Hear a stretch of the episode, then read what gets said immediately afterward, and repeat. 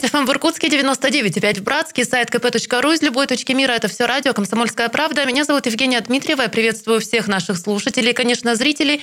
Все материалы вы можете найти на нашем сайте kp.ru и YouTube-канале «Комсомольская правда». Всем доброго вечера. И мы продолжаем серию интервью с депутатами Думы города Иркутска. И сегодня эстафету принимают Юрий Коренев. Юрий Демидович, здравствуйте. Здравствуйте. А вы знаете, у меня первый вопрос а, такой. Сейчас работает Дума уже седьмого созыва. Вы же являетесь ветераном, так скажем. Чем вот этот созыв, он интересен, чем отличается от предыдущих? Э, созыв действительно интересный и необычный. Ну, во-первых, он стал по составу моложе. Во-вторых, большинство депутатов э, преодолели честную конкурентную борьбу, то есть э, не было такой, скажем, большой поддержки у тех, кто победил. Они скорее всего, представляли альтернативную точку зрения от исполнительной власти и группы «Наш город», э, как э, «Наш Иркутск», э, как вы знаете, который поддерживал бывший мэр Берзников. Поэтому, значит, каждый уже депутат, который состоялся, он и состоялся еще до этого как личность в плане карьеры, финансового успеха или каких-то других направлениях. А вот сейчас молодые депутаты, так скажем, они уже проявляют себя, активничают? Они стали проявлять себя практически с первого заседания Думы, что тоже это не характерно. Ну, вот, наверное, я вспоминаю, когда меня первый раз избрали, я, наверное, был вот э, первым депутатом, кто стал действительно проявлять активность с первого заседания Думы потому что все остальные, практически кроме еще одного депутата из 15, а тогда было 15 депутатов, они все представляли бюджетную сферу, были э, высоко зависимы от исполнительной власти или других каких-то административных ресурсов. Сейчас каждый депутат, ну, большинство депутатов практически являются самостоятельными личностями, и, и даже после предварительных консультаций по каким-то вопросам невозможно предугадать, какой будет результат при голосовании. Mm, У нас уже были такие сюрпризы, когда вроде, вроде бы склонялись к одному, но на деле получалось все иначе. Поэтому Дума а, интеллектуальная, действительно независимая. И в этом плане, конечно, особенно в самом начале было сложно договариваться или, скажем, приходить к какому-то а, единому мнению, потому что каждый, неся ответственность перед своими избирателями, он пытается отстоять интересы своей территории. Сейчас уже появился опыт, и я думаю, что сейчас уже все же и появились определенные наработки, как нам договариваться, чтобы каждый приобрел, но при этом все не потеряли. Вы знаете, у журналистов есть а, такая присказка, что ну вот из года в год очень много сезонных тем, и они повторяются. Пожары, клещи, ну и так далее. Вы 20 с лишним лет в Думе. А, не замыливается 20. глаз? Да, это же все равно кажется все по кругу, вот как те сезонные темы. Вы знаете, мой округ э, необычный, наверное, 21 отличает 21 избирательный округ. Он необычный вообще от других округов, потому что, во-первых, он видоизменяется. Да? Шесть лет назад у меня округ изменился радикально, причем а если раньше к моему округу относились э, такие микрорайоны, как Зеленый, там федеральная собственность, Искра, там областная собственность, многоквартирный такой микрорайон Топкинский и частный сектор, небольшой кусочек, правда, был. Это предместье Радищева. Сейчас Зеленый и Искра перешла к другому депутату, а вот 6 лет назад добавилась громаднейшая территория частного сектора. Это все Радищева и Верхняя Марата. Абсолютно неухоженная значит, территория. Поэтому я думаю, что, наверное, замыливаться сложно, потому что изменяются условия, изменяются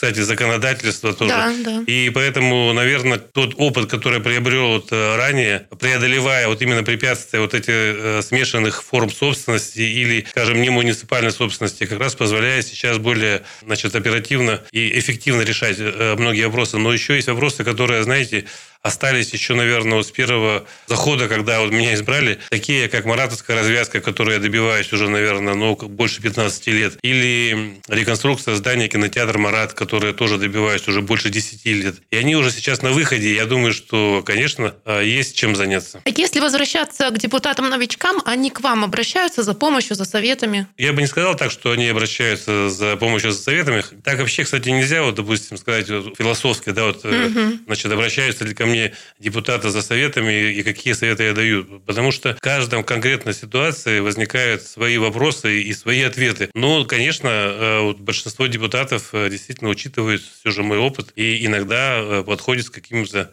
определенными вопросами, чтобы я им посоветовал. Ну, вы знаете... То есть за консультацией? Не совсем не так. Совсем. Я думаю, что, вы знаете, наверное, наш состав молодых депутатов, он амбициозный, я не думаю, что они э, хотят признаваться, что чего-то не знают. Они, наверное, в процессе вот обсуждения вопросов ну, сейчас, скажем так, набивают руку, mm-hmm. да, и приобретают опыт, наверное, конечно, они смотрят, как мы уже более такие бывалые депутаты, да, поступаем в тех или иных случаях. Но они, наверное, все же пытаются найти свой путь, и это тоже правильно. А все мы уже достаточно долго живем и работаем в условиях пандемии, ограничительных различных мероприятий. Вот в это время, а, если посмотреть на ваших избирателей, как изменились их чаяния, их просьбы, проблемы, надежды?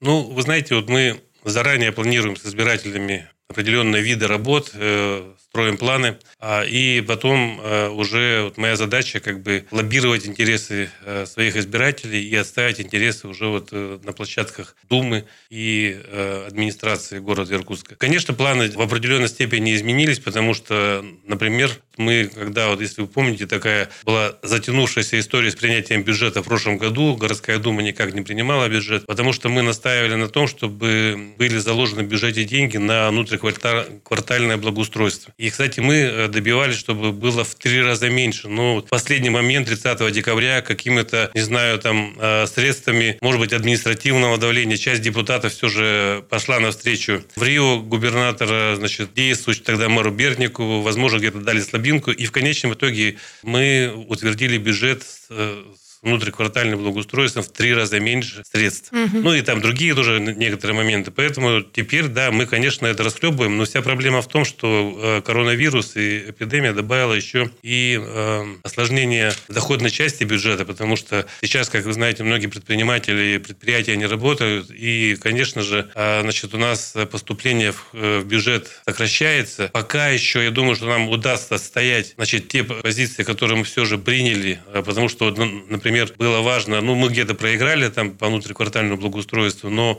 отстояли частный сектор, 150 миллионов по сравнению с прошлым годом 70 миллионов. И вот пошла такая тенденция, что ну что взять? Надо где-то взять деньги, да, чтобы секвестировать бюджет или, по крайней мере, перераспределить доходы. И да, значит, была попытка такая, значит, наши деньги, которые мы добивались несколько лет, самое простое взять и обратно вернуть. Нет, но ну мы отстояли, я думаю, что Не отдадим. в июне будет э, очередная дума, корректировка бюджета. Я думаю, что нам удастся все же отстоять нашу позицию, и жители отдаленных районов, э, неблагоустроенных, наверное, им и так непросто, да, то, конечно, э, если дороги мы э, сделаем на эту сумму, то это будет очень хороший вклад.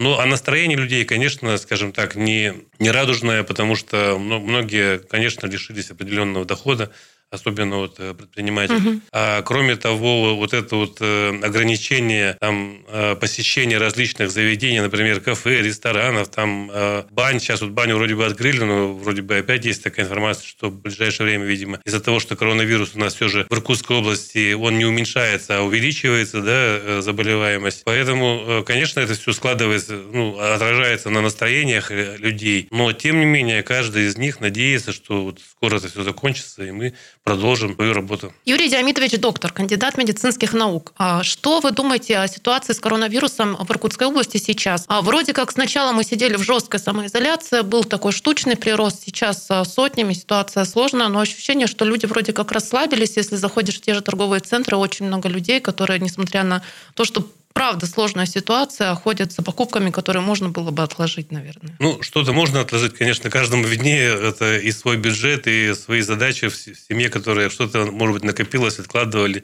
И тут э, раз пришел коронавирус, и еще пришлось отложить.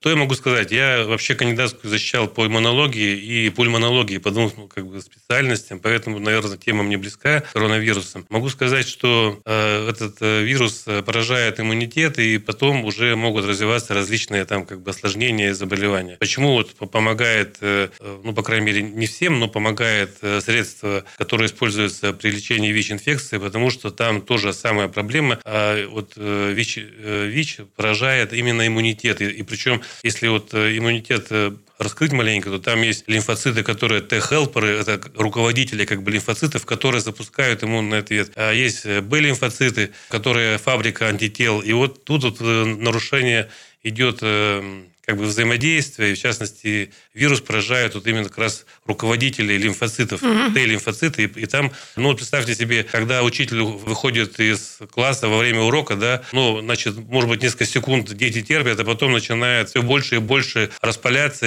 играть в игры, кричать там, ну, то есть, ну, не делать то, что делали во время а, занятий с учителем, да, поэтому вот иммунитет можно примерно так же представить, что происходит вот разбалансировка, и потом уже могут быть различные заболевания. Ну, это а, вот э, при коронавирусе поражаются действительно как одно из осложнений это легкие. Но там а, оказывается не только это, еще оказывается вот и происходит нарушение а, свертываемости крови и многие как раз вот смертельные случаи это от, от тромбозов, от эмболии там, и так далее. Поэтому ну, конечно, это новое заболевание, его изучают. Для меня лично, вот как вот, может быть, может бывшего, но тем не менее специалиста, да, ученого, для меня, конечно, непонятна вот эта вот э, скоропалительность наших ну, заявлений э, наших властей о том, что уже там э, разработан уже и прививка, и, значит, и лекарство разработано. Ну, для этого нужно, мне кажется, время. Вот другие страны как-то скромничают. У нас угу. все мы впереди, все впереди. Не знаю, зачем все же этот парад был э, объявлен, потому что, может быть, в Москве где-то какое-то, может быть, и есть плато, да,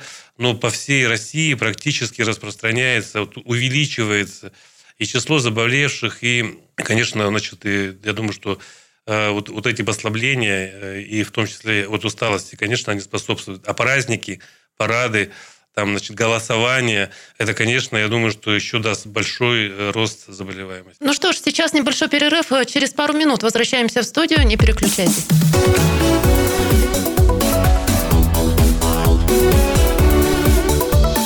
Тема дня.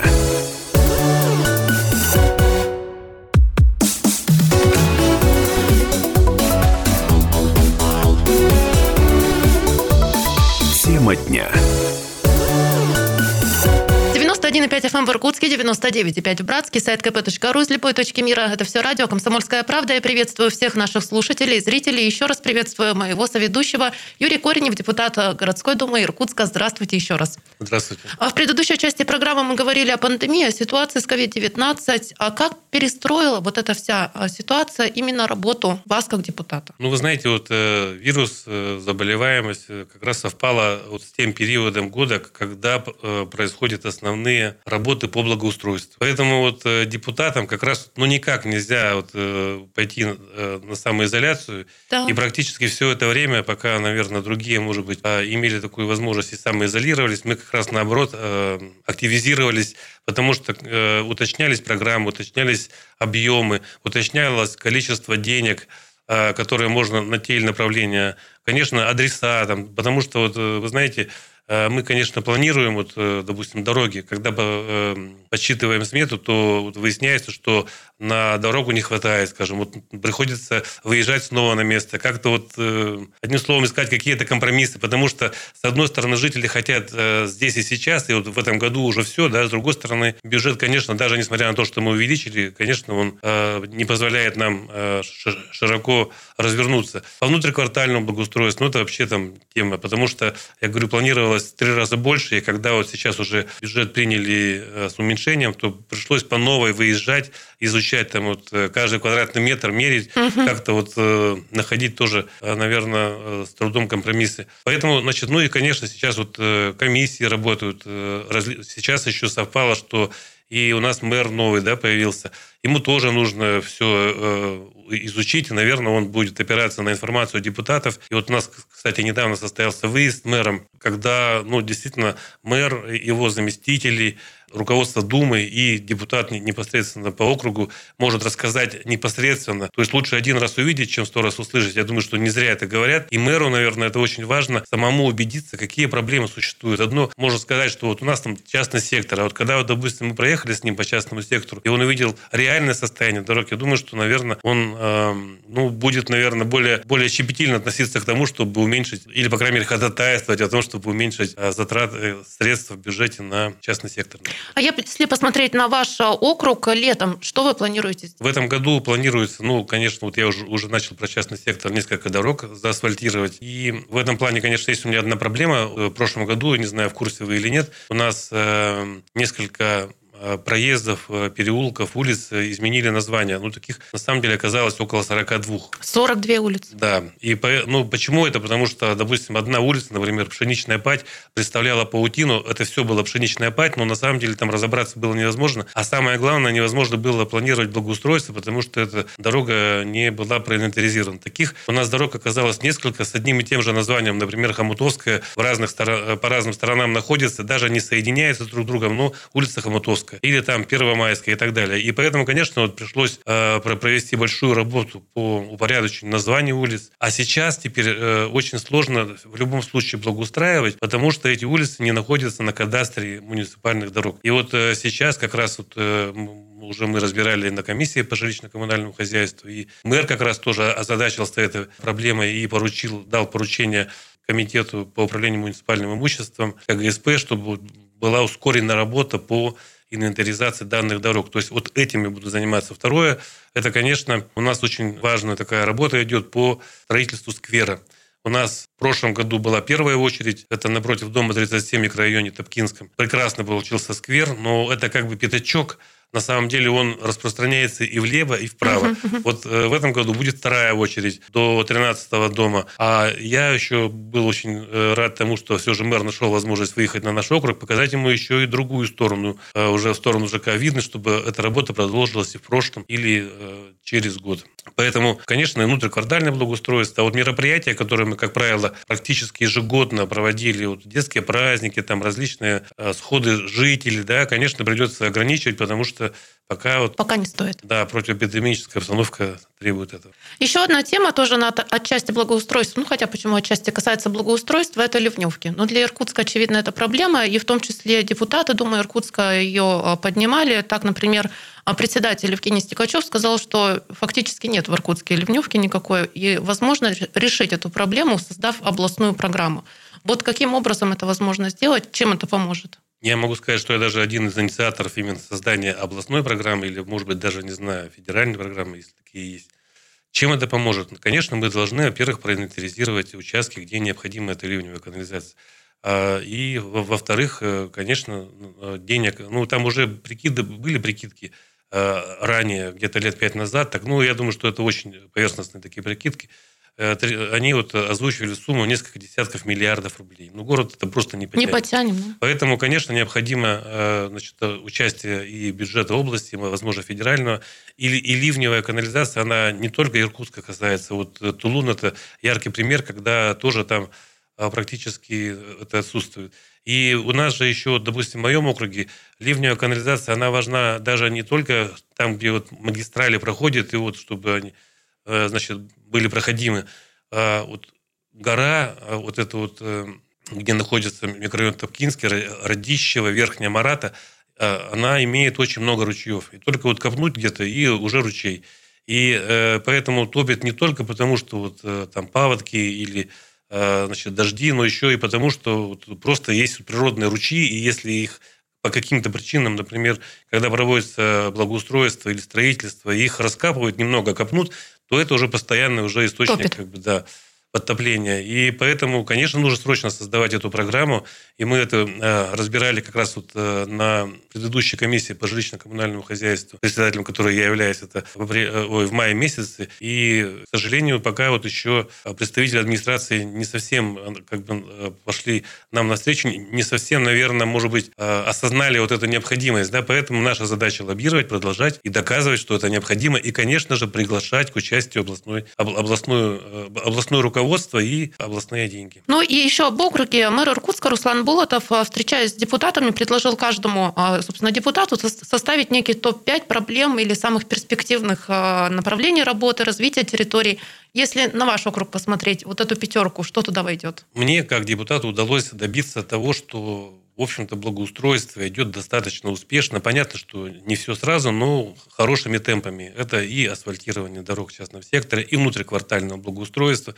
Практически в микрорайоне Топкинска мы сделали, отремонтировали все дворы с момента меня, э, моего избрания. Но сейчас уже понятно, что по новой надо уже некоторые дворы ремонтировать и уже с учетом новых требований, может быть, э, изменять. Делаем скверы, освещение, проводим воду, все. Но э, у нас э, вообще общая проблема не только моего округа, всего правобережья побережья Ушаковки отсутствие э, культурных э, и спортивных э, учреждений. У нас вот если вот Ушаковку переехать, неважно, там, там несколько мостов, вот в любом месте можно переехать, с этого момента э, начинается вот, э, как бы антисоциальная такая ну, среда. То есть, еще раз подчеркиваю, ни одного ни кинотеатра, ни театра, ни культурно-досугового центра, ни спортивного там физкультурно-оздоровительного комплекса, ничего нет. Угу. Поэтому, когда э, мы выделяли значит, пять пунктов, то я обозначил, а, кстати, еще вот еще Радищева и садика тоже нет.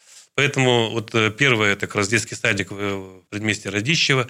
И уже, уже конкурс раз, разыгран. Физкультурно-оздоровительные комплексы. В Топкинском уже тоже проект разыгран. И я надеюсь, что к концу года, может быть, будет уже информация. Значит, э, так, э, также физкультурно-оздоровительный комплекс в Радищево. Там мы планируем с бассейном, потому что там большая территория, мы нашли ее 2 гектара земли, и вот тоже очень важный объект. Кроме того, а, школа искусств в микрорайоне Топкинский. И сейчас мы тоже уже подыскали земельный участок, и сейчас проводится работа по возможности вот расширения этого земельного участка, чтобы построить хорошую современную школу, отвечающую всем требованиям. И тем более а, потребность не только жителей Топкинского или Радищева. В эту школу приезжают со всего города, потому что очень хороший коллектив а, преподавателей, и дети очень часто становятся лауреатами городских, областных, всероссийских и международных конкурсов. Поэтому, конечно, хотелось бы это сделать. Ну вот, собственно, и ну, вы знаете, когда я писал, я значит, сразу говорил, то есть еще два а, значит, вопроса, которые не являются проблемой моего округа, а являются всего правобережья. Это как раз вот реконструкция бывшего здания кинотеатра «Марат», и тоже конкурс уже разыгран. Я много лет там добивался, наверное, лет 10 там все боролся за этот кинотеатр, ну, в смысле здания. Сейчас уже конкурс разыгран, и, наверное, в июне, возможно, в сентябре мы подведем итоги уже, значит, и нужно планировать будут средства на следующий год уже на реконструкцию.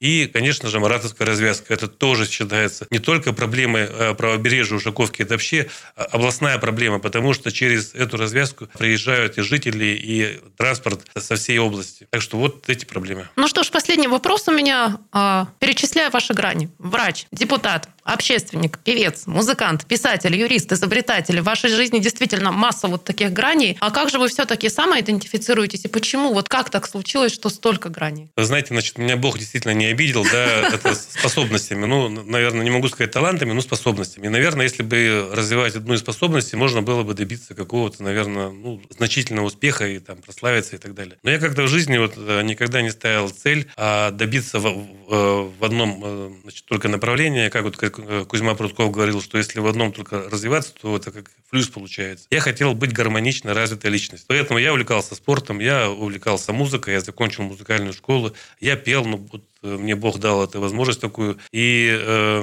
мне всегда нравилось вот, э, творить. Поэтому я стал ученым, Э, мне нравилось и преподавать. То есть я человек увлекающийся, наверное, или увлеченный, поэтому я себя просто испытываю, наверное, в разных гранях, и мне это интересно. От, от этого просто жизнь, она становится насыщеннее и полноценнее.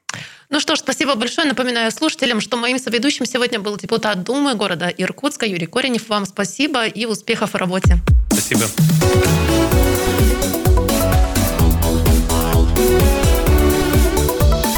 Тема дня.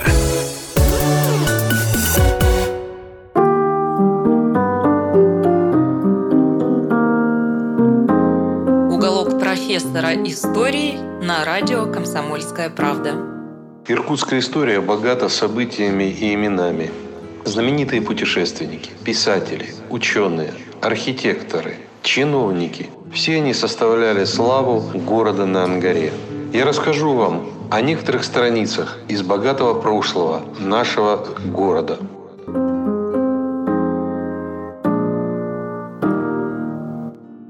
Я продолжаю рассказ о том, каким был Иркутск в 17-18 веках. Работы у городской думы всегда было много. Она обязана была способствовать развитию торговли и заниматься благоустройством города, собирать доходы, сохранять город от ссор и нерадивого поведения граждан. Всех обязанностей не перечесть. С появлением в Сибири Спиранского, который реформировал в том числе и управление городами, история Иркутской думы получает очередной виток. Новый закон – учреждения для управления сибирских губерний и областей. Отныне все города делились на три категории – многолюдных, средних и малолюдных.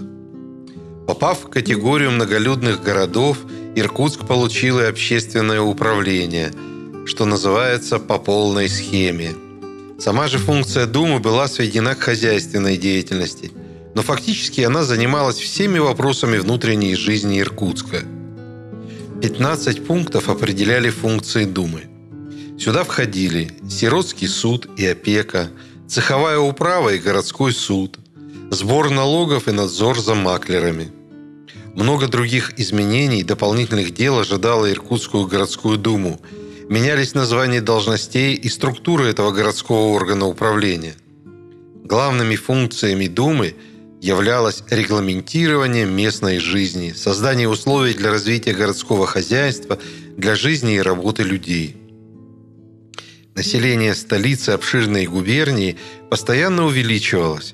Время от времени происходили переписи, когда общероссийские, когда свои местные.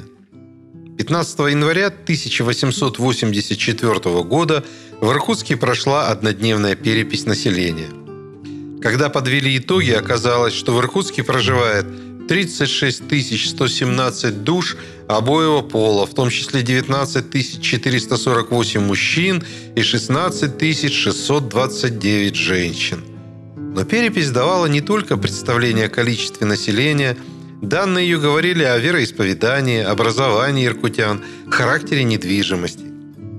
Иркутский летописец Ниц Степанович Романов приводит такие данные – по вероисповеданию жители распределяются. Православных 89,58%, евреев 5,25%, католиков 2,37%, магометан 1,43%, лютеран 0,53%, шаманствующих 0,34%, старообрядцев 0,29%, ламаистов 0,16%, армяно-григориан 0,04%, англиканского исповедания две женщины.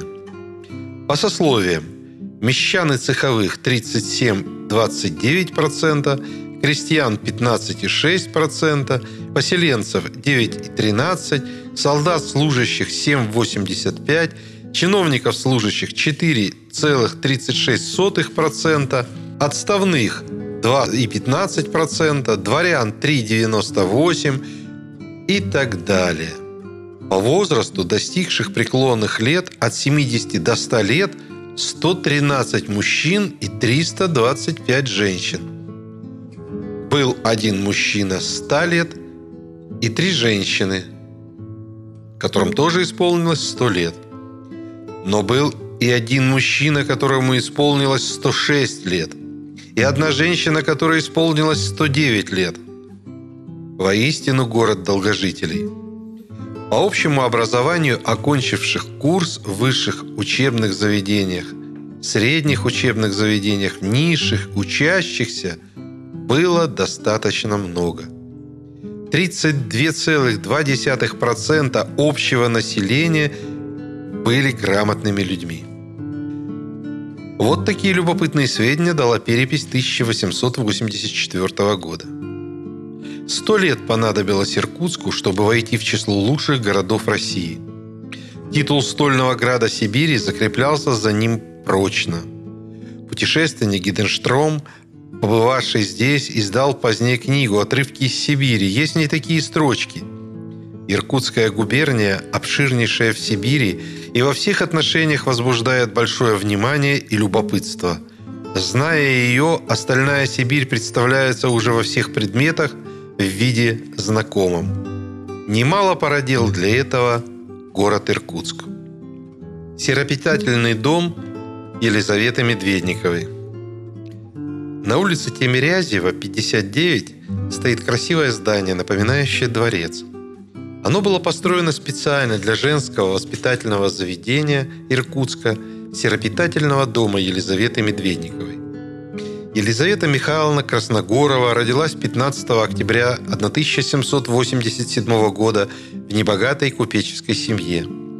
19 лет от роду она стала женой именитого купца Медведникова.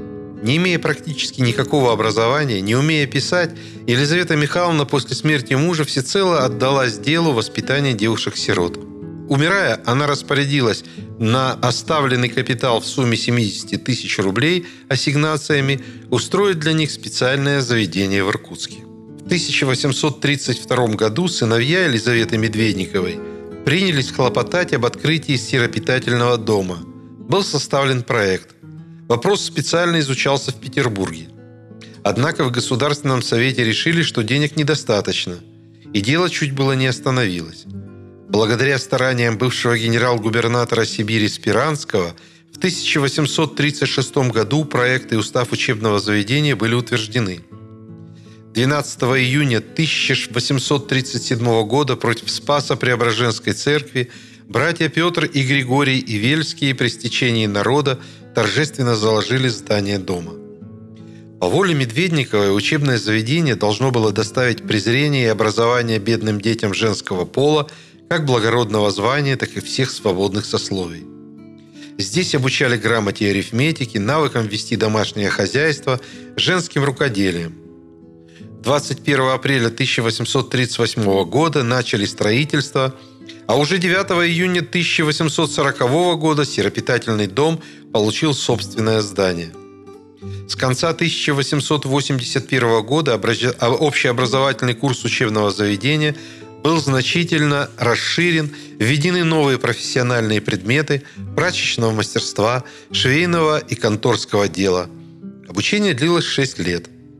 Сиропитательный дом пользовался известностью и популярностью в Иркутске, и число его воспитанниц постоянно росло. В 1887 году было 180 учениц, а в 1900 более 200. Девочки находились в заведении до 16 лет – а затем получали место в школах, воспитательных заведениях. При сиропитательном доме существовал банк, капитал которого составлял без малого миллион рублей.